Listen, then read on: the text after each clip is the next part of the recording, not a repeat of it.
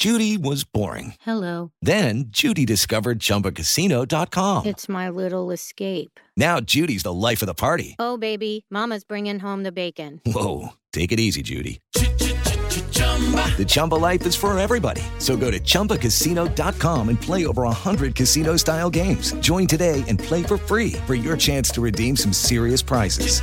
chumba ChumbaCasino.com. No purchase necessary. Void where prohibited by law. 18 plus terms and conditions apply. See website for details. 3 em 1. Jovem Pan. Olá, ótima tarde para você, minha excelência. São 5 horas da tarde em ponto. Hoje, segunda-feira, início de semana, Brasil ganhando de 4 a 0 da Coreia do Sul. O jogo está resolvido por aqui, então te faço convite, vem com a gente, porque até às 6 a gente analisa o noticiário fervendo da política nacional.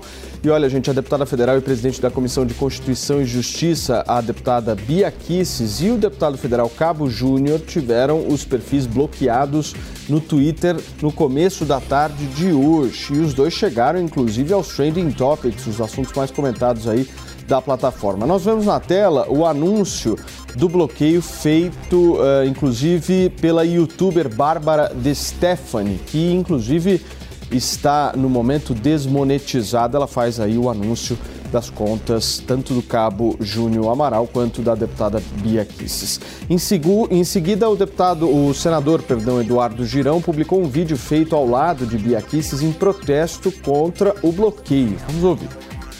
Paz e bem, minha irmã, meu irmão, duas e meia da tarde, eu estou aqui com a deputada federal mais bem votada proporcionalmente do Brasil, Bia Kisses, aqui do Distrito Federal. Ela acabou de, de vir aqui ao Senado e a notícia do dia não é o jogo da seleção daqui a pouco, mas que uma parlamentar equilibrada como ela, respeitosa, a primeira mulher presidente da CCJ, Comissão de Constituição e Justiça do Brasil, ela foi censurada agora há pouco pelo ministro Alexandre de Moraes todas as redes sociais dela, milhões de pessoas tiraram da rede. Isso é democracia? Pergunta que fica aqui para você. O que é que vai acontecer mais? Pessoal, eu quero agradecer aqui, senador Girão, por esse espaço para poder falar com o seu público é, e dizer que realmente eu tenho lutado muito pela liberdade, lutado, sou pró-vida e tenho combatido a censura, mas pior do que uma censura que já é gravíssima, é interferir no próprio parlamento. Então, o Supremo está interferindo na atividade parlamentar. Isso é uma afronta à própria existência da República, uma afronta à democracia. É seríssimo. Não existe democracia quando um ministro supremo pode calar uma parlamentar sem processo, sem nada. É muito grave. E aqui eu sou mais uma, eu não sou a primeira parlamentar a ser calada. Nós já temos outros e eu venho denunciando isso. E pelo visto a coisa não parou. Não. Nós precisamos que o presidente da casa Arthur Lira tome uma postura firme. Eu já falei com ele hoje. Ele disse que vai atuar. Agora, essa atuação tem que ser firme. Não é possível que isso continue a acontecer. O presidente do Senado também. Nós não vamos descansar porque as casas estão paralisadas, prostradas e uma escalada antidemocrática está vindo dos tribunais superiores. Ela não teve tempo nem se despedir do público dela no Instagram, no Facebook. Olha a que ponto chegamos. A última postagem dela foi sobre aborto. Aliás, todos esses censurados são conservadores. Isso não é coincidência. Deus abençoe a nossa nação. Amém. E olha só, agora como vemos inclusive na tela, a última publicação feita por ela hoje no Twitter, ela diz que acaba de ser informada que o Xandão, o termo que ela se refere ao ministro Alexandre de Moraes, mandou bloquear todas as redes sociais dela. Sem contraditório, sem nada, certamente pelo fato dela denunciar a tirania hoje reinante no Brasil, aonde vamos parar é o que questiona a deputada federal Bia Kisses, como nós vemos aí, o tweet ao meio-dia 48, o bloqueio foi logo em seguida. Bia Kisses é a primeira mulher a presidir, inclusive, a Comissão de Constituição e Justiça e também a deputada federal mais votada na história do Distrito Federal, com mais de 215 mil votos. Com as punições, a dupla se junta agora aos deputados eleitos Nicolas Ferreira e o, de, e o deputado eleito também Gustavo Gayer, além dos parlamentares Coronel Tadeu, Major Vitor Hugo e Carla Zambelli. Falando em Carla Zambelli, hoje também saiu uma decisão do ministro Alexandre de Moraes em relação à deputada. Ela publicou um vídeo para comentar o caso e a gente vai exibi-lo agora. Olá pessoal, aqui é Carla Zambelli, deputada federal por São Paulo, eleita com quase um milhão de votos em todos os municípios do estado de São Paulo. É, acabou de sair uma decisão do senhor Alexandre de Moraes, monocrática, dizendo que definitivamente não vai devolver as minhas redes sociais, que somam quase 10 milhões de seguidores. Entre essas redes sociais está inclusive meu LinkedIn, minha rede profissional. E ele estipulou também uma multa de 20 mil reais para cada vídeo que eu fizer, que eventualmente eu esteja atentando contra o Estado Democrático de Direito ou a Justiça Eleitoral. Bom, como a gente nunca sabe como o Alexandre de Moraes vai interpretar os nossos vídeos, esse provavelmente é o último vídeo que eu faço para vocês até que isso se reverta, até que essa situação se reverta de alguma maneira. Além disso, ele mandou uh, bloquear contas aleatórias de apoiadores, de pessoas, cidadãos, que divulgaram vídeos meus. Ou seja, mais um motivo para eu não publicar vídeos meus, não divulgar vídeos meus, porque essas pessoas correm o risco de terem suas contas bloqueadas. Realmente ele conseguiu. Conseguiu praticamente calar uma deputada, a deputada mulher mais votada do Brasil. Muito bem, nós ouvimos aí a fala de hoje publicada pela deputada federal Carla Zambelli. Vamos conversar com o nosso time aqui, o nosso trio, Rodrigo Constantino, Jorge Serrão e o nosso Cristiano Vilela, para buscar uma compreensão um pouco melhor aí do que eh, está acontecendo. Ô Consta, vamos resgatar aí a, o vídeo da deputada Bia Kisses primeiro porque ela disse que conversou, inclusive, com Arthur Lira, que ele disse que, enfim, vai fazer alguma coisa, que terá uma forte atuação a respeito desse caso. Você acredita mesmo nisso? Boa tarde, Paulo. Boa tarde a todos. Não, não acredito. Arthur Lira é um pusilânime, assim como Rodrigo Pacheco, que é cúmplice dessa ditadura que vivemos hoje no Brasil. Que clima para comemorar 4 a 0 no primeiro tempo da Copa, né? É, o Brasil está indo por água abaixo. E isso é, com o Bolsonaro na presidência. Imagina se o ladrão realmente subir a rampa e voltar à cena do crime. O que está acontecendo é muito grave, é muito sério. Nós temos que tomar todos os cuidados do mundo, né? mas também não adianta mais. Eu nunca cometi nenhum crime na minha vida e tenho medo de pisar no meu país. É, é uma tirania. É uma tirania. Não adianta você tomar cuidado. A Bia Kiss é uma deputada é, absolutamente moderada, uma pessoa ultra gentil, quem conhece sabe, vai sempre no mérito da questão, nunca em ataque pessoal, e está sofrendo censura. Então, que país é esse? Chega, né? Nós temos que parar para falar muito sério aqui. Alguma coisa precisa ser feita por quem tem poder para fazer, é, pra, por quem tem força e legitimidade. Porque Alexandre de Moraes não tem legitimidade para fazer isso. Eu soube hoje, Paulo, dou em primeira mão aqui a notícia também, né?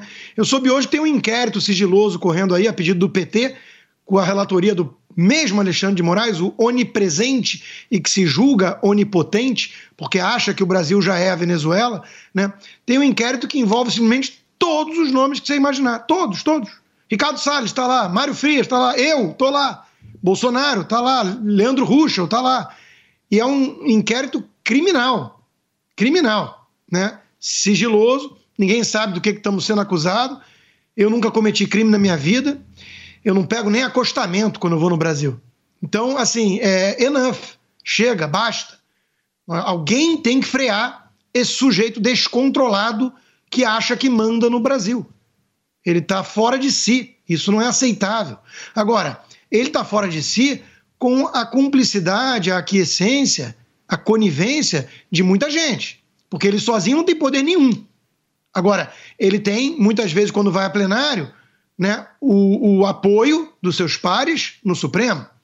Ele tem a pusilanimidade, o silêncio, o covarde, cúmplice de Rodrigo Pacheco, que poderia fazer alguma coisa. O deputado Marcel Van Hatten, que tem sido muito corajoso nesse momento delicado em que o país vive, ele hoje já tuitou, dizendo: Arthur Lira, faça alguma coisa. Rodrigo Pacheco, faça alguma coisa. O parlamento está sendo calado, fechado.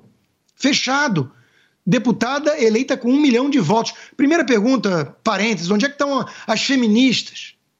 Essas picaretas que falam em nome da mulher só quando interessa, oportunistas. Cadê elas? Agora, uma parlamentar eleita com um milhão de votos, mulher, por acaso, e que está sendo calada. E ninguém faz nada. Vem cá, é, se o ladrão voltar à cena do crime, o que, que vocês acham que vai acontecer?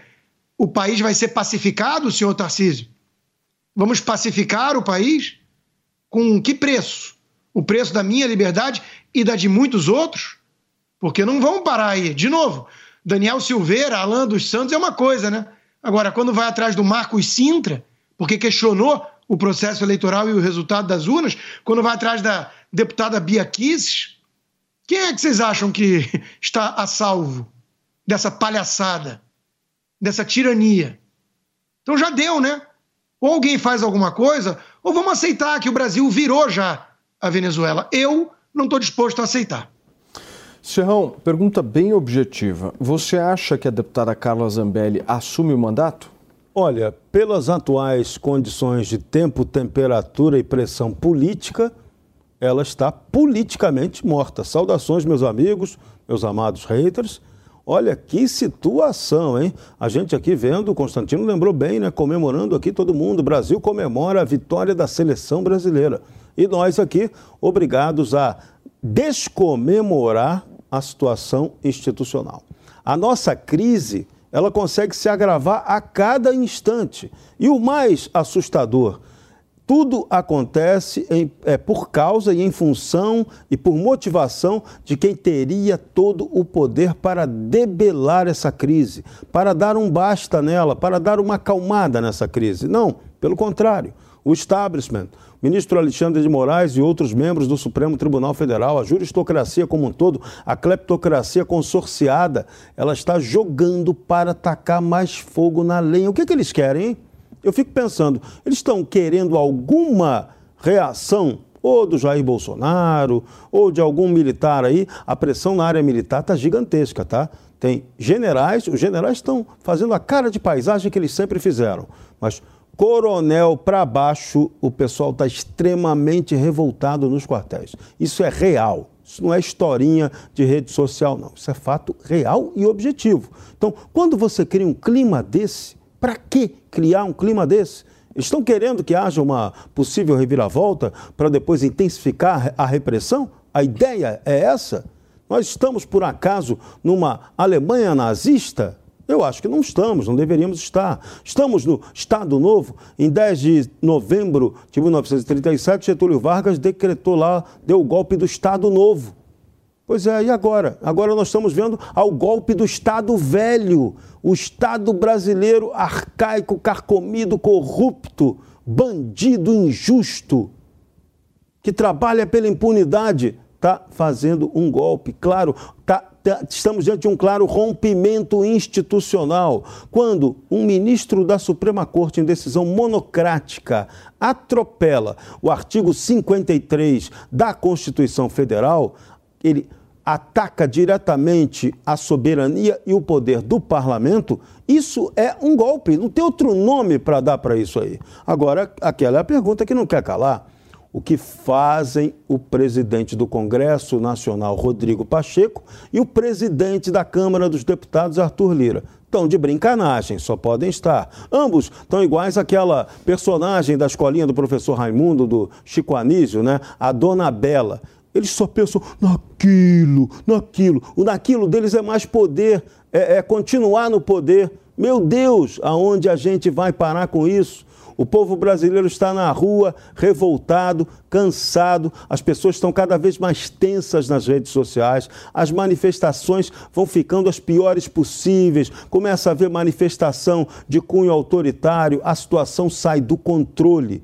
E quando isso ocorre, ninguém sabe o que pode acontecer. Então, os ministros do Supremo, o Supremo Tribunal Federal e a cúpula do Congresso Nacional são os responsáveis absolutos por toda essa crise que está acontecendo agora. Muito bateram, muito destruíram, conseguiram derrotar o presidente Jair Bolsonaro na questão eleitoral, mas até agora o povo brasileiro ainda não foi derrotado em sua maioria na luta pela liberdade. Vamos aguardar cenas eletrizantes ou até críticas do próximo capítulo.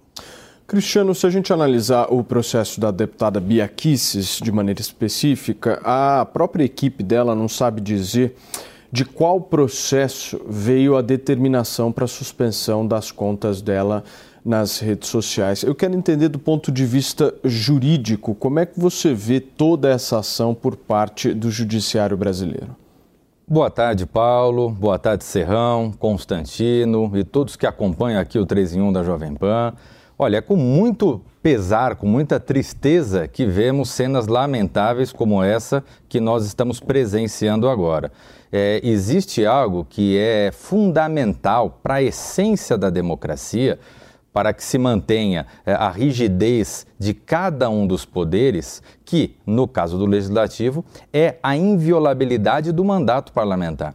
E o mandato parlamentar, que talvez há 50 anos atrás ele se restringia, o seu poder de voz, o seu poder de fala se restringia à tribuna do parlamento, Atualmente, a jurisprudência majoritária ela coloca isso, que o mandato parlamentar ele se dá através das redes sociais, através dos diversos canais de comunicação que são utilizados pelo parlamentar para proceder às suas denúncias, proceder às suas reclamações. Eu vejo que numa situação como essa, nós temos tido, para além da punição de pessoas físicas das mais diversas, nós temos tido uma punição para aqueles parlamentares que estão no exercício do seu mandato. O que aí se torna algo que viola frontalmente ao texto constitucional. Mais especificamente, em alguns casos, e esse caso da deputada Bia estamos presenciando, são oriundos muitas vezes de inquéritos em segredo de justiça, de investigações, de processos, onde não há a clareza de quais são os elementos de violação e quais são os elementos que justificariam esse tipo de medida. Hoje nós temos eventuais restrições e aí os advogados têm que correr atrás, tentar saber de onde vem aquela medida restritiva. Isso não deve ser utilizado nos processos e muito menos não deve ser utilizado como regra. A regra é de clareza na condução dos processos. A regra é de transparência. Ninguém pode ser punido sem saber de onde veio. É dever do Estado garantir aos representantes, aos advogados, o acesso aos autos para que possa ingressar com as medidas judiciais cabíveis e para que possa saber, para que a sociedade possa saber por que está havendo esse tipo de restrição e se esse tipo de restrição se justifica de alguma forma. Então, é lamentável, mais uma vez, esse episódio agora envolvendo essas deputadas federais, Biaquices e Carla Zambelli. Muito bem. Constantino, você quer finalizar? Mais algum ponto aí? Por favor. Eu, eu, tenho até receio de, de acrescentar qualquer coisa, porque, de novo, não é lamentável, né? Desculpa todo respeito ao Cristiano, não é lamentável, né? É, a situação numa ditadura não é lamentável, né? É, é uma ditadura. Então, assim, é, isso não é um excesso, isso não é um desvio, isso tem método. Eles vêm dobrando a aposta a cada semana e estão aproveitando esse clima de Copa do Mundo, que uma boa parcela da população está desatenta, né, para intensificar ainda mais o grau de perseguição e tirania. Nós estamos falando de uma parlamentar que não cometeu crime algum, que não fez nada e que está sem poder falar na praça pública da era moderna. Ponto. Isso não é lamentável. A situação da Venezuela não é lamentável. A situação da Nicarágua não é lamentável. Lamentável é, é o Brasil perder um jogo da Copa. Isso é tirania. Não há Estado de Direito no Brasil. Houve uma ruptura institucional. Nós temos que parar de tentar manter as aparências esse verniz de democracia, essa preocupação que as instituições têm que estar funcionando, isso é, é um discurso que é música para o ouvido do tirano. Música. O, o, a coisa que o Alexandre de Moraes mais ama, é, de, é, se ele for tipo vilão de 007, é ficar ouvindo ópera enquanto assina as decisões e depois ficar ouvindo o Rodrigo Pacheco falar um bando de baboseira com a velha imprensa fingindo que está todo mundo levando a sério esse teatro. Não, as instituições estão funcionando perfeitamente. Aonde, cara pálida?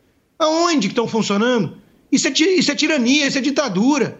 Então vamos falar sério. Houve um rompimento institucional no Brasil. Não há Estado de Direito. O meu advogado não consegue me responder as coisas.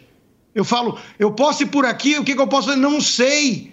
Se você fizer alguma coisa, eu não sei o que pode acontecer, porque não temos parâmetro, não tem régua, não tem lei. Não há lei. Que lei é essa que, que foi usada para calar uma parlamentar, para censurá-la? Isso não é lei. Então não é lamentável a situação do Brasil, desculpa me exceder, ou não, porque é, é muito grave a situação, muito preocupante. Não há instituição funcionando no Brasil hoje. Não há. Existe terra sem lei. E terra sem lei, alguém tem que colocar ordem nessa bagunça antes que seja tarde demais. Cristiano, em seguida, o Serrão. Olha, é, é, eu vejo, eu, eu, compreendo bastante a linha de argumentação do Constantino. O Constantino tem muita razão numa série de pontos. Agora, é importante a gente analisar o quadro institucional e verificar que, enquanto a gente identifica situações como essa, nós temos, por exemplo, o presidente do Senado, o presidente da Câmara Federal, silentes diante de um eventual a, a, abuso de poder que acaba restringindo uma prerrogativa constitucional do, do mandato parlamentar. Ora, a, as vozes que deveriam ser mais fortes eh, nesse sentido deveria ser a do presidente das casas legislativas. Agora, me parece curioso, por exemplo, que, especialmente no caso da Câmara dos Deputados, Arthur Lira está sendo guindado a, uma, a um novo mandato como presidente da Câmara dos Deputados, com o apoio do PL, partido da deputada Bia Kicis, partido da deputada Zambelli, com o apoio do Republicanos, com o apoio do PP, com o apoio do PT, com o apoio do PCdoB, quer dizer, com o apoio da, da amplitude geral do parlamento. Então, quer dizer, dá a impressão que nós estamos muito preocupados aqui, mas o parlamento não está preocupado com o fato das suas prerrogativas eventualmente estarem sendo cerceadas. Esse é um ponto importante da gente destacar, porque não adianta apenas a gente brigar, querer, querer culpabilizar exclusivamente o judiciário se nós temos um parlamento que vira as costas do problema, finge que não é com ele esse tipo de problema. Serrão, por favor. Esse é um ponto importantíssimo, porque nós aqui, como imprensa que tenta ser livre, a gente aqui se submete a um desgaste emocional, pessoal, jurídico, de aba 4 diário permanente para apresentar, para questionar coisas erradas e tentar apontar caminhos. É inadmissível, eu vou para o caminho, tá? É inadmissível que o presidente ou presidenta do Supremo Tribunal Federal não venha a público se manifestar sobre esse tipo de questão. Tem algo muito errado acontecendo. Pior ainda, quando você tem os presidentes do Congresso Nacional fazendo aí cara de paisagem, só pensando em sua própria reeleição, sua própria manutenção no poder. Pior ainda, quer piorar, tem o aspecto 3 para piorar. Nós temos os partidos políticos, que estão muito também muito mais focados em garantir os esquemas para a próxima legislatura do que efetivamente se unirem para se contrapor a esses abusos. Que que adianta você ter parlamento se você, na verdade, não tem parlamento? Que o que nós temos hoje é a ausência do parlamento. O parlamento se omite quando ele se omite, ele se acaba como poder. Não vale nada na prática. Perante o povo, está desmoralizado. Da mesma forma, isso é grave, gravíssimo. O povo brasileiro não respeita mais o Supremo Tribunal Federal. Isso é assustador um negócio desse.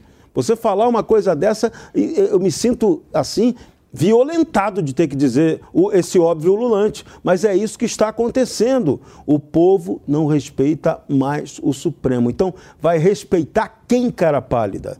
Esse é o ponto. Então, nós precisamos, o Brasil tem que ter, tem que ter um momento agora de parar com essa história. De novo, em vez de parar, a gente está vendo o um movimento contrário. Os donos do poder estão acentuando sua capacidade de arbítrio, de totalitarismo, de abuso de poder, de desrespeito maior à institucionalidade e, pior ainda, à constitucionalidade. A Constituição de 88 ela já foi rasgada várias vezes. Já tivemos uma ruptura institucional. Essa Constituição já foi emendada 112 vezes, já foi interpretada, reinterpretada a toda hora de maneira conveniente pela juristocracia, que opera naquele dueto que eu canso de falar para vocês aqui. Ou é o perdão conveniente para salvar os amigos, ou o rigor seletivo para punir os inimigos de ocasião. Não dá, isso aí não é Estado de Direito, isso não é democracia. E no Brasil nós precisamos restabelecer isso. Quem pode fazer isso? O Chapolin Colorado? Ultraman? Ultra Seven? Vou ter que chamar eles para resolver o nosso problema? O povo? O povo tem capacidade para isso? A gente vai ter capacidade de exercer uma oposição ao governo que está vindo por aí? Esse é o título do meu artigo hoje no site da Jovem Pan. Recomendo a leitura. Faço lá várias perguntas que a resposta é complexa e complicada. Leiam. Deixa eu Deixa eu trazer aqui uh, um ponto, Constantino. Se eu não me engano, acho que no seu primeiro comentário você citou o governador eleito de São Paulo, Tarcísio Gomes de Freitas. Eu acho bom a gente repercutir isso aqui e ouvir um pouco do que, vocês pensam a respeito. Porque hoje ele deu uma entrevista a uma emissora de televisão e ele. Uh, colocou claramente uma divergência muito grande do pensamento majoritário das pessoas que apoiam o presidente da República, Jair Bolsonaro. Eu vou ler algumas aspas do próprio Tarcísio aqui para que vocês possam repercutir. Segundo o governador eleito de São Paulo, o Brasil está muito tenso e dividido, precisa pacificar. E aí ele diz o seguinte: teve um evento um jantar com ministros do Supremo Tribunal Federal, do STJ, do TSE, do TCU, e na divisão das mesas me colocaram ao lado do ministro Luiz Roberto Barroso. Queriam que eu me levantasse e saísse do jantar? Eu sou governador eleito de São Paulo. Vou conversar sim com os ministros do Supremo Tribunal Federal. E aí ele continua: não vou fazer o que erramos no governo federal de tensionar com poderes. Vamos conversar com ministros do Supremo Tribunal Federal. E Barroso é um ministro preparadíssimo, razoável. Sempre que eu, na condição de ministro da Infraestrutura, precisei dele, ele ajudou o Ministério, sempre votou a favor das nossas demandas, mas os caras me esculhambaram. O meu ponto é o seguinte: estamos aqui diante do candidato a governador e governador eleito do presidente Jair Bolsonaro, Constantino. Como é que fica? Não, sem dúvida. Veja, o Tarcísio tem muitos méritos, mas eh, ninguém vai fingir que não sabe de onde ele veio. Ele, ele mesmo disse recentemente também que nunca foi um bolsonarista raiz e ele não liga para essa coisa de ideologia. É isso mesmo, ele é um tecnocrata. Era um tecnocrata do governo Dilma, eficiente. O presidente Bolsonaro, por escolher ministérios técnicos, coisa que já virou passado, porque o Lula está à luz do dia é, é, fazendo leilão né, para os é, feudos partidários uma vez mais. É, ele, ele teve autonomia para poder implementar a sua política de gestão eficiente, pragmática com políticas públicas público-privadas, e é isso. Agora, ele não é um cara que vai entrar em guerra cultural, que, que vai dar importância para outras pautas. Ninguém nunca perguntou o que, que ele acha sobre aborto, o que, que ele acha sobre ideologia de gênero. Então, ele não é um cara de direita, e nunca foi, está tudo certo. Ele é um gestor tecnocrata eficiente. E para gerir São Paulo, é até bom que seja isso mesmo. Ele tem lá que tocar essa agenda dele. Claro, seria interessante ele compreender melhor a guerra cultural para não deixar, por exemplo, a Secretaria de Educação na mão de alguém que vá deixar os doutrinadores todos aparelharem, aparelharem de vez as escolas e universidades é, públicas. Mas é, o, o Tarcísio está fazendo um jogo de pragmatismo. Eu fui eleito governador de São Paulo, preciso gerir a cidade, preciso me dar bem com todo mundo. Tá tudo certo, ele não é candidato a presidente, ele não é nada disso. Só que a gente tem que entender que certas mensagens não são é, interessantes para o país. Quer dizer, você ficar elogiando alguém como Barroso, que é alguém que atenta contra a, a Constituição, que é, de forma confessa ele quer é, empurrar a história em vez de proteger a Carta Magna, né? É, não é legal ficar elogiando o Barroso. O Barroso é alguém que só merece críticas né, na postura que ele ocupa à frente da, do Supremo. Então, é, eu entendo o lado do, do, do, do Tarcísio, mas eu também vou me reservar o direito de apontar que o Tarcísio serve até a página 3. Ele, ele é isso. Ele é um gestor eficiente. Eu estou preocupado com a guerra cultural. Eu estou preocupado em impedir que o Brasil vire a Venezuela. E isso não se faz só com gestores eficientes. A Venezuela deve ter um ou outro lá, gestor eficiente, mas não adianta mais muita coisa.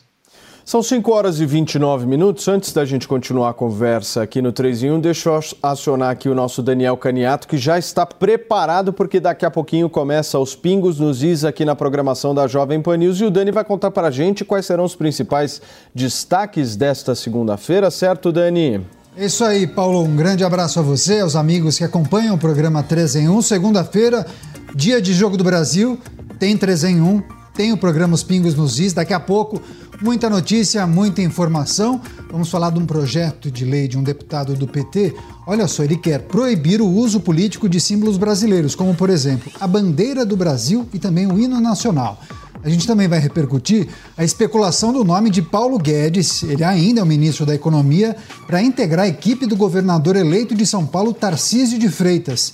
E tem uma resposta do Elon Musk, novo dono do Twitter, a um usuário da plataforma em que ele levanta suspeitas sobre o favorecimento da esquerda pela plataforma durante as eleições deste ano aqui no Brasil. E tem uma entrevista especial exclusiva com a deputada Bia Kisses, que teve as suas redes sociais suspensas por ordem de Alexandre de Moraes. Tudo isso e muito mais, sempre com as análises de José Maria Trindade, Fernão Lara Mesquita, Paulo Figueiredo, Coronel Gerson Gomes e hoje com a gente também Ricardo Sales. Eu conto com a audiência de todos vocês um pouco mais cedo no YouTube, daqui a pouquinho, às 5h40. Então, os Pingos nos Is, edição especial de segunda-feira. Obrigado, Paulo. Grande abraço. Boa semana. Muito bem, Daniel Caniato participando com a gente aqui do 3 em 1 e avisando a todos, os Pingos nos Is começa daqui a pouquinho, então fiquem ligados, ligadíssimos em toda a programação da Jovem Pan News.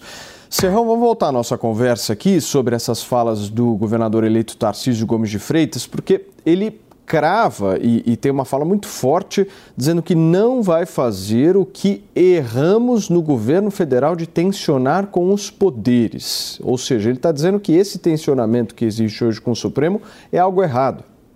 É, exatamente, foi o que ele disse. Agora vamos avaliar, vamos avaliar o mundo real. Eu gosto de falar muito no mundo real. É, foi o presidente Jair Bolsonaro que tensionou com o poder judiciário ou foi a juristocracia quem tensionou com o Jair Bolsonaro? A pergunta tem que ser feita de maneira dialética, tá? Ah, Bolsonaro errou um pouco mais, errou um pouco menos, tá? Aí você pode ir para esse debate, ok? Ok. É, pacificação, vamos lá. Como é que você vai promover uma pacificação? Se são os senhores da guerra que continuam com a guerra. Eles não querem pacificação de coisa nenhuma. Então, como é que você vai ter pacificação se o outro lado que promove a guerra, que tem a caneta poderosa, cheia de tinta, tinta cara, hein?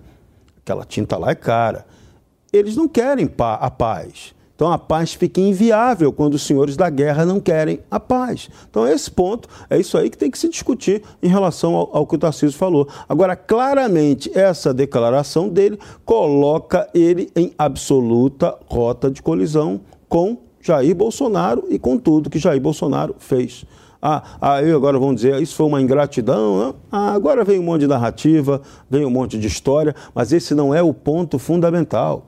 O ponto fundamental não é a polêmica entre o Tarcísio e o Bolsonaro.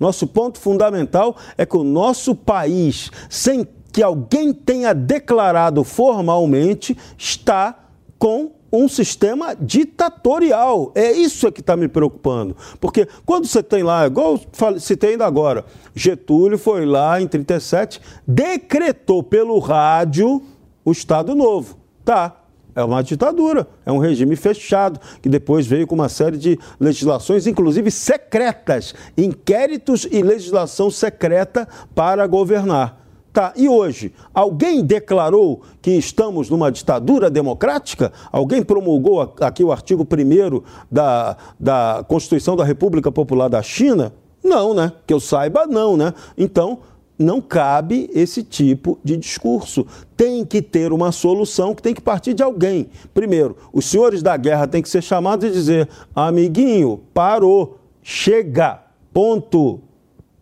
Ok? Tem que parar, é isso. Alguém tem que chegar e dizer: pare.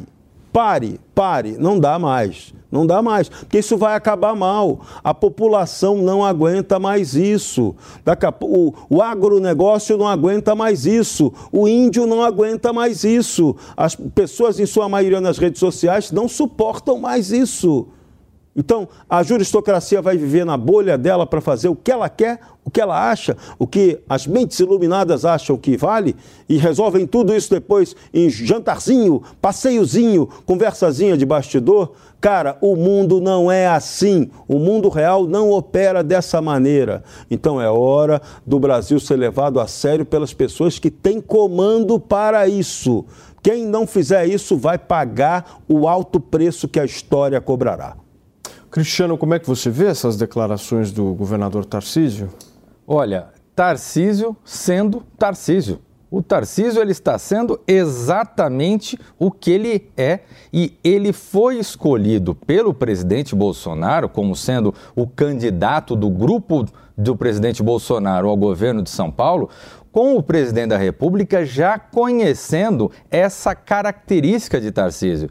Tarcísio, como foi bem colocado pelo Constantino, é um técnico, é um quadro do serviço público, já serviu a diversos governos, inclusive o governo do PT ele se elegeu governador amparado por uma coalizão, coalizão essa composta por partidos políticos como republicanos, como o PSD do, do ex-ministro Gilberto Kassab, como o próprio PL do presidente Bolsonaro. Ele tem uma postura é, muito mais institucionalizada do diálogo. Aliás, os debates eleitorais para governador eram debates muito de muito, muito, muito bom nível, até, vamos dizer assim, se comparado aos debates presidenciais. Por quê? Porque Tarciso, ele tem esse perfil. Então, o Tarcísio ele está fazendo exatamente o que ele estaria colocado para fazer caso fosse da ideia, do interesse do presidente Bolsonaro, que o governador de São Paulo tivesse uma outra postura, ele teria outras dezenas de nomes para escolher. Se ele escolheu Tarciso,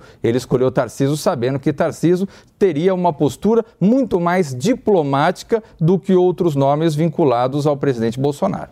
Constantino, falando em Tarcísio, aqui hoje surgiu o rumor né, é, de que o ministro Paulo Guedes poderia ser oficialmente, aliás, foi convidado oficialmente para ser o novo secretário da Fazenda aqui em São Paulo. Eu quero saber de você se você acha que existe alguma possibilidade disso se concretizar. Olha, eu prefiro que o Paulo Guedes continue onde ele está, ministro da Economia do Brasil acho que o Brasil todo prefere. Agora, pelo menos aquele que sabe fazer conta, aquela, aquela parte que sabe fazer conta e entende é, que, que é, economia não é um jogo de soma zero, né? Agora, é óbvio que se ele aceitar um convite desses, é, São Paulo ganha muito. Ele é alguém muito preparado, né? é, o melhor quadro que já passou pelo Ministério da Economia no Brasil. E se ele for para São Paulo com Derrite cuidando da segurança pública, o Tarcísio, em que pese a deficiência no lado da guerra cultural, que não é papel de um governador necessariamente, é, apontando nomes técnicos e fazendo uma gestão eficiente. O que vai acontecer, Paulo, é o óbvio. São Paulo vai descolar ainda mais do resto do Brasil. Aí depois os demagogos da esquerda vão explorar isso no Nordeste, dizendo que a culpa da miséria nordestina é da riqueza paulistana. Quer dizer, é, de novo, né? É, São Paulo está fazendo dever de casa. Votou certo, colocou um governador para gerir cidade, o, o, Estado é, competente, né? É, que vai montar um ministério eminentemente técnico, uma ou outra concessão ali ao Kassab, é, e colocou um cara linha dura na segurança, quer chamar o melhor economista aí, liberal, é, que montou uma baita equipe no governo federal para gerir a Secretaria de Economia, as finanças do Estado. Quer dizer, é, se o Paulo Guedes aceitar, São Paulo só tem a ganhar com isso e vai descolar ainda mais do resto do Brasil. O problema é que está inserido num contexto nacional e esse cenário vai piorar para todo mundo. Inflação, baixo crescimento, isso é inevitável em se tratando do Lula e Fernando Haddad, ao que tudo indica, cuidando da pasta econômica nacional. Serrão, quem fez esse caminho de sair do Ministério e seguir para a Secretaria da Fazenda foi o próprio Meirelles, né? Isso, mas o Meirelles é um outro contexto, né? O Meirelles é, é, um estrategista de outra maneira, de outra forma, ele opera de outro jeito. É, visão de banqueiro. Será que Paulo Guedes vai ter interesse em vir para cá, para São Paulo, para operar a visão de banqueiro também na Secretaria de Fazenda? Eu creio que não. Acho que não seria, é um nome excelente, mas é, não é um nome adequado para essa realidade de secretário de Estado. Aqui precisa de um técnico que entenda do equilíbrio de finanças e da capacidade que São Paulo vai ter de ser o Estado ponta de lança da federação. Porque isso vai acontecer, nós vamos ter, isso que o Constantino observou agora é algo muito importante. Nós vamos ter aqui no Brasil possibilidade de haver ilhas de excelência. E o pior, o governo federal não vai ter como interferir demais nessas ilhas de excelência, não. Sabe por quê? Porque o Supremo Tribunal Federal, lá na pandemia, ele garantiu a autonomia dos estados e dos municípios. É. Aí agora vai revogar isso porque mudou o, governo? Vai voltar o centralismo soviético só porque Stalinácio vai assumir o poder? Não, né? Não, depois que você acostumou com isso, você não volta atrás. Da mesma forma, a questão do Congresso Nacional, o, o ponto da, das emendas do relator ali, aquele, aquele caso ali que é esquisito, que precisa de transparência, mas aquilo ali foi um momento em que o Congresso resolveu cumprir o seu papel de ter independência e soberania sobre a questão orçamentária. Você vai voltar atrás nisso também? E o Supremo vai avaliar isso? Olha só, olha quanta doideira que está acontecendo e nós não estamos dando conta disso. A imprensa brasileira, majoritariamente, exceto a gente aqui na Jovem Pan, não está falando do problema real, da, da gravidade da situação que nós estamos vivendo hoje. O Supremo Tribunal Federal criou todo uma, toda uma série de problemas institucionais para o país e eles não querem resolver esse problema agora. E pior, fazem carinha de paisagem mostrando que eles não são os culpados pelo problema. O problema, a culpa é do Bolsonaro, tudo é da culpa do Bolsonaro. Então, culpa do Bolsonaro, vamos prender o Bolsonaro. É isso, a ideia é essa. Vamos arrumar um inquérito do fim do mundo aí qualquer e prender o Bolsonaro por qualquer motivo. O Bolsonaro está até emocionado, está chorando, vai chorar na cadeia, né? Vai ser é isso que eles querem que aconteça? Não pode ser, né? Cristiano, Paulo Guedes secretário, será que isso acontece? Olha, eu torço bastante. Eu vejo que ele vem justamente a enriquecer ainda mais o secretariado do governador Tarcísio. Eu vejo que Tarcísio ele está é, mostrando justamente a sua feição nesse secretariado, trazendo os nomes ligados aos partidos, ao grupo político que o apoiou mas também tendo sempre uma preocupação técnica de nomes experimentados. Se fala também do Bruno Bianco, né, para assumir a Secretaria de Justiça, aqui um outro nome que também teria um peso ministerial vindo para assumir uma secretaria no governo do estado. No meu entendimento, Tarciso está fazendo realmente seguindo a receita que manda o figurino, aliando o aspecto técnico, a exigência técnica com o aspecto político necessário para que ele possa governar São Paulo e aí sobressair, fazer com que o estado de São Paulo realmente sobressaia ainda mais em relação a outros estados do país. Muito bem, são 5 horas e 42 minutos. Meu querido Edu Novak, vamos falar um pouquinho desse choro de hoje do, do presidente Jair Bolsonaro? Vocês topam falar sobre isso? Olha só, hoje pela manhã, os comandantes do Exército, da Marinha e da Força Aérea Brasileira avaliar, avaliar, avaliaram perdão, antecipar a troca dos chefes das Forças Armadas, mas acabaram desistindo da ideia nos últimos dias. Militares do alto escalão do Exército e da Marinha se opuseram à quebra da tradição e aconselharam o comandante da Aeronáutica, Brigadeiro Carlos de Almeida Batista Júnior, a aguardar a posse do presidente eleito Luiz Inácio Lula da Silva para realizar a cerimônia de troca de comando. A agenda do presidente Jair Bolsonaro abriu nesta semana uma reunião com Ciro Nogueira, ministro-chefe da Casa Civil, que tem mantido contato com o vice-presidente eleito Geraldo Alckmin sobre esse caso. Logo em seguida, o presidente Jair Bolsonaro ficou bastante emocionado enquanto cumprimentava oficiais promovidos da Marinha em solenidade das Forças Armadas em Brasília. Bolsonaro chorou durante a cerimônia e novamente não discursou.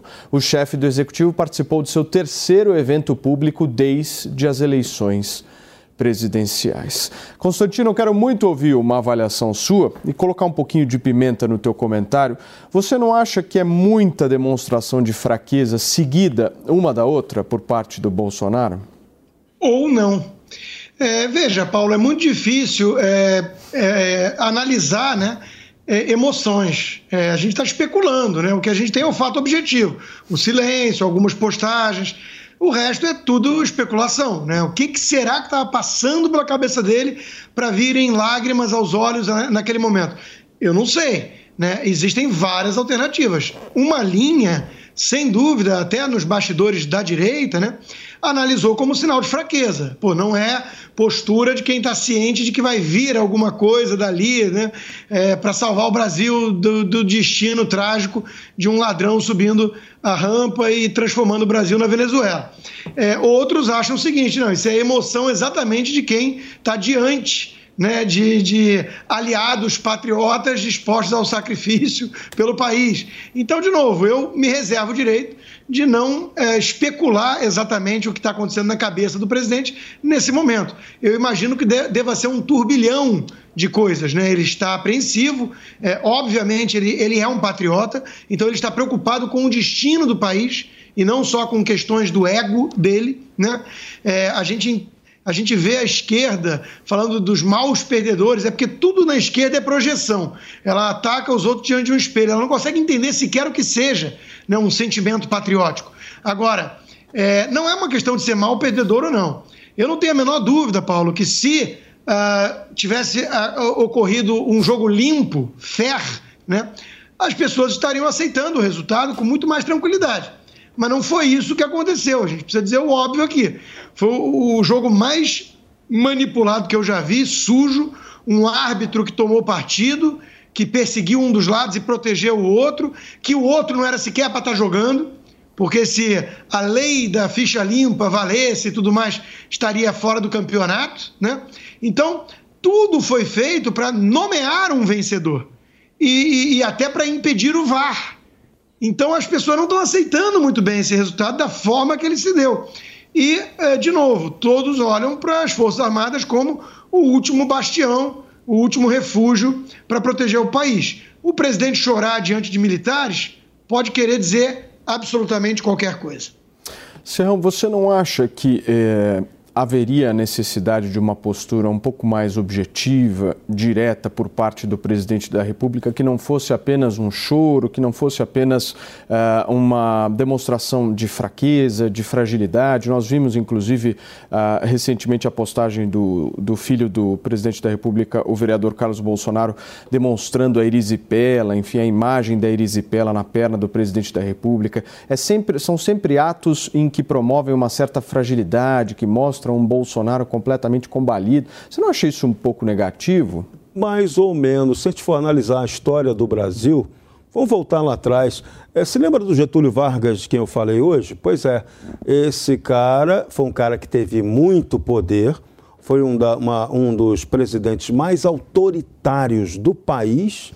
Esse cara foi tirado do poder pelos militares, voltou no braço do povo, foi eleito senador junto com o comunista Luiz Carlos Prestes em 1946. Ele foi uma vez lá no Senado, discursou, a UDN vaiou ele, ele não gostou, nunca mais apareceu no parlamento e depois conseguiu voltar pela presidência da República nos braços do povo. Foi lançado um movimento popular chamado é, Queremismo. Quero Getúlio. Bota o retrato do velho outra vez, bota no mesmo lugar e o velhinho voltou. E Getúlio não aguentou a pressão do poder e acabou se matando. Deu um tiro no coração e se matou. Vamos lá. O poder tem seu dado, tem seu momento de fragilidade. Você achar que o cara que está ali é o Superman, Bolsonaro é o Superman, Bolsonaro é o cara que vai fazer isso, vai fazer aquilo, isso não existe. Nele não é o salvador da pátria. Bolsonaro não é o Sassamutema. Quem votou nele pensando nisso, pensou, votou errado. Tá? Então, esse é o ponto. Bolsonaro, em nenhum momento, Bolsonaro se arvorou de poderes autoritários para governar. E, e, curiosamente, né, o tempo todo ele era chamado de genocida, de assassino, de ditador, de fascista, e em nenhum momento, na prática, Bolsonaro exerceu esse papel de fascista. Ah, ele cometeu alguns erros? Cometeu, cometeu erros de comunicação. Isso aí é passível de crítica, todo mundo pode criticar. Agora, autoritarismo, Bolsonaro não cometeu nenhum. E eu, eu volto àquela pergunta básica que eu fiz ainda agora. Quem foi que fugiu, que saiu das quatro linhas? Quem foi que partiu para a guerra? Foi Bolsonaro que esticou a corda contra os demais poderes ou foram os demais poderes, principalmente o judiciário, que esticaram ou até romperam a corda em relação a Bolsonaro? Essa pergunta tem que ser respondida com a máxima sinceridade ou você não vai conseguir explicar a história do Brasil atual. Então, a questão é essa.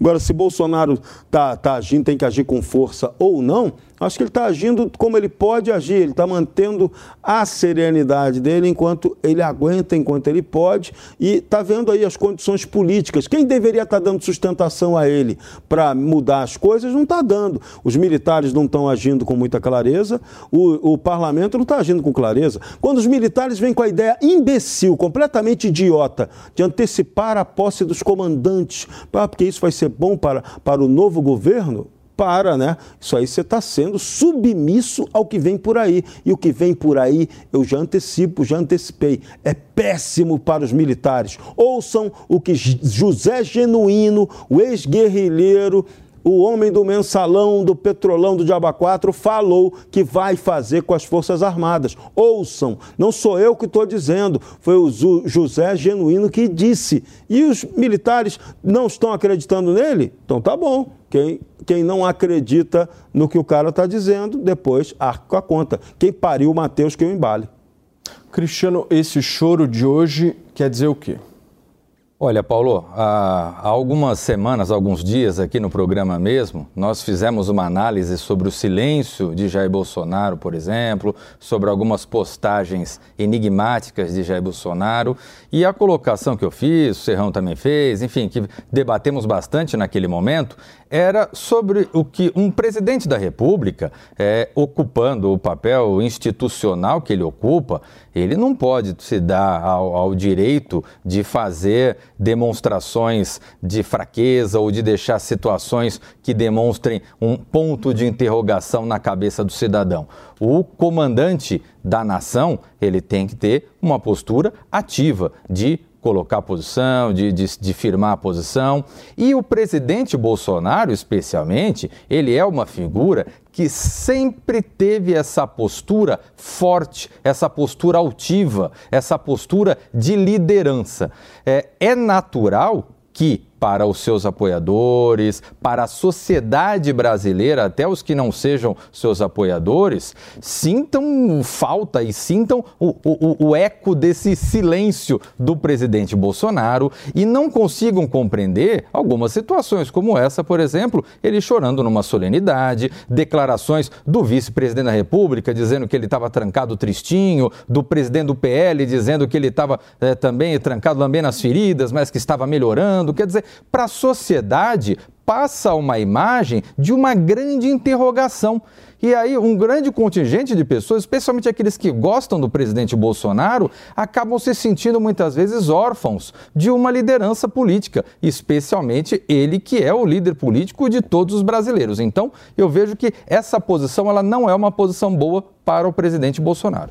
E olha só, uma notícia de última hora acaba de terminar no Senado Federal uma reunião em que se aprovou a inserção da PEC da transição para amanhã. É isso mesmo. O presidente eleito Luiz Inácio Lula da Silva foi a Brasília para tentar destravar essa PEC que permite ao futuro governo furar o teto de gastos para cumprir promessas de campanha, como por exemplo a manutenção do Auxílio Brasil de 600 reais e o aumento real do salário mínimo. E essa votação que estava prevista para quarta-feira foi adiantada para amanhã às nove e meia da manhã. A votação, no entanto, depende da análise da Comissão de Constituição e Justiça do Senado, que ainda não não definiu uma data para votação desse texto. Vai dar tempo, né, Serrão, ao que tudo indica. Ah, claro que dá. Até é, quem é, como é o nome mesmo do presidente da Comissão de Constituição e Justiça do Senado? Ah, é Davi Alcolumbre, né? Molinho, molinho. Ali passa tudo. Agora, vamos lá, hein? É uma excrescência absoluta esse, esse esquema do fura-teto de gastos. Isso aí é uma indecência que qualquer governo tivesse coragem de propor isso. E isso que vai acontecer agora, o parlamento dá mais uma prova de sua pusilanimidade, de sua incompetência, de seu total descompromisso com a coisa pública no Brasil. Esculhambação total. Então, de novo, quem pariu o Matheus que o embale depois não adianta chorar que a nega vai estar lá dentro, como diria o velho locutor esportivo José Cabral. Muito bem. Edu, nós não fizemos intervalo comercial hoje, certo? Eu estou um pouco esquecido hoje, nesta segunda-feira, início aqui da nossa semana. Nós vamos fazer uma rápida pausa. Daqui a pouquinho o Constantino e o Vilela comentam aqui sobre esse adiantamento da PEC de transição. Não sai daí.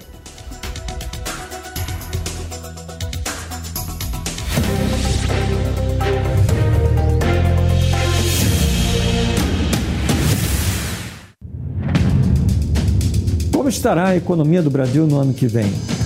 Onde aplicar melhor o seu dinheiro em 2023? As análises de cenário global, seus impactos nos investimentos, o que esperar da renda fixa, da renda variável e muito mais. No dia 6, 7 e 8 de dezembro, você não pode ficar fora do Safra Trends, um evento completo que vai reunir nomes de peso do mercado financeiro. Safra Trends Sabia que o melhor restaurante do Brasil também é o melhor em gestão e em atender seus clientes? Só neste ano, o Coco Bambu recebeu dois prêmios: o de empresa com melhor gestão, pela Deloitte, e o de restaurante com melhor avaliação do público, pela NPS Awards. Além disso, fomos mais uma vez auditados e aprovados com excelência pela PwC. Conquistas como essas nos deixam orgulhosos dessa caminhada que fazemos ao seu lado. Coco Bambu, o melhor restaurante do Brasil. Como se faz um dos melhores panetones do Brasil? Comece com 70 anos de tradição, envolvendo gerações de apaixonados pelo que fazem, que ao longo de décadas tornaram-se uma orquestra, executando um lindo concerto de Natal. Somos a autoridade em panetone Junto aos ingredientes selecionados com o melhor de cada região do mundo, colocamos muita dedicação para criar receitas exclusivas com um enorme cuidado no preparo e muito amor. Buscando sempre a perfeição, alcançamos a excelência. E todo ano é assim. E só assim que o melhor panetone recebe a nossa marca. Offner, há 70 anos, fazendo seu Natal perfeito.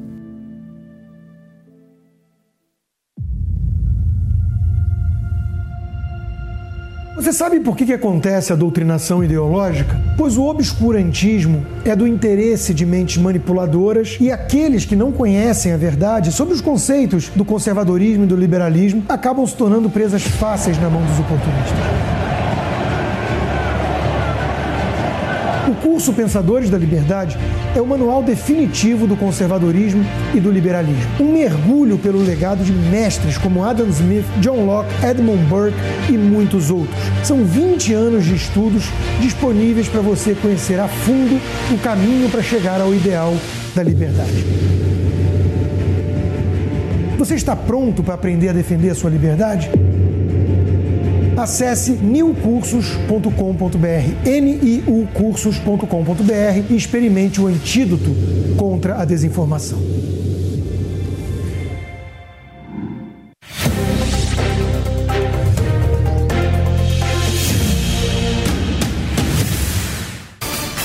5 horas e 57 minutos antes do intervalo comercial, a gente estava repercutindo aqui no 3 em 1 a decisão de última hora do Senado Federal de adiantar a votação da PEC da transição para amanhã, 9 e meia da manhã. Constantino, eu vou te dar um minuto. Um minuto, essa PEC é uma bomba, né? E eu espero que os parlamentares tenham juízo de vetar, de não seguir por esse caminho de destruição do Brasil. É só isso, né? Quer dizer, é, todo projeto do PT é um projeto de poder com comparsas em vez de aliados e que custará muito caro ao país. Não podemos permitir, fora o resto todo, né, o DNA autoritário, tudo isso. Aguardando o comando. Para fechar, Cristiano, por favor. Olha, é exatamente isso. É uma PEC que ela acaba com as estruturas né, dentro da organização econômica do país. É, ela vem num contexto aí de um, de um trem da alegria, né, onde você tem de um lado eleição das duas casas, de outro a ocupação dos cargos do executivo e de outro a, a concessão dessa PEC estabelecendo aí, estão se falando agora em dois anos, enfim, de, de superação do teto. Infelizmente, é uma vergonha para o país, é um retrocesso para o país. Agora, a gente não vê no parlamento vozes efetivamente dissonantes desse tipo de articulação. Muito bem, são 5 horas e 59 minutos. Deixa eu agradecer a nossa audiência firme e forte aqui junto conosco nesta segunda-feira, dia de Jogo do Brasil. O jogo, inclusive, acabou 4 a 1 para o Brasil. Vitória aí forte, firme contra a Coreia do Sul. Me parece que a carne de ouro funcionou, deu bastante resultado. Nós vamos ficando por aqui e amanhã, terça-feira, a gente está de volta, firmes e fortes aqui ao vivo na Jovem Pan News, aguardando cada um de vocês. Tchau, gente. A opinião dos nossos comentaristas não reflete necessariamente a opinião do Grupo Jovem Pan de Comunicação. Realização Jovem Pan News. Hello, it is Ryan, and we could all use an extra bright spot in our day, couldn't we? Just to make up for things like sitting in traffic, doing the dishes, counting your steps, you know, all the mundane stuff. That is why I'm such a big fan of Chumba Casino. Chumba Casino has all your favorite social casino style games that you can play for free anytime, anywhere with daily bonuses. That should brighten your day a little. Actually, a lot. So sign up now at chumbacasino.com. That's chumbacasino.com. No purchase necessary. Group. Void were prohibited by law. See terms and conditions. 18 plus.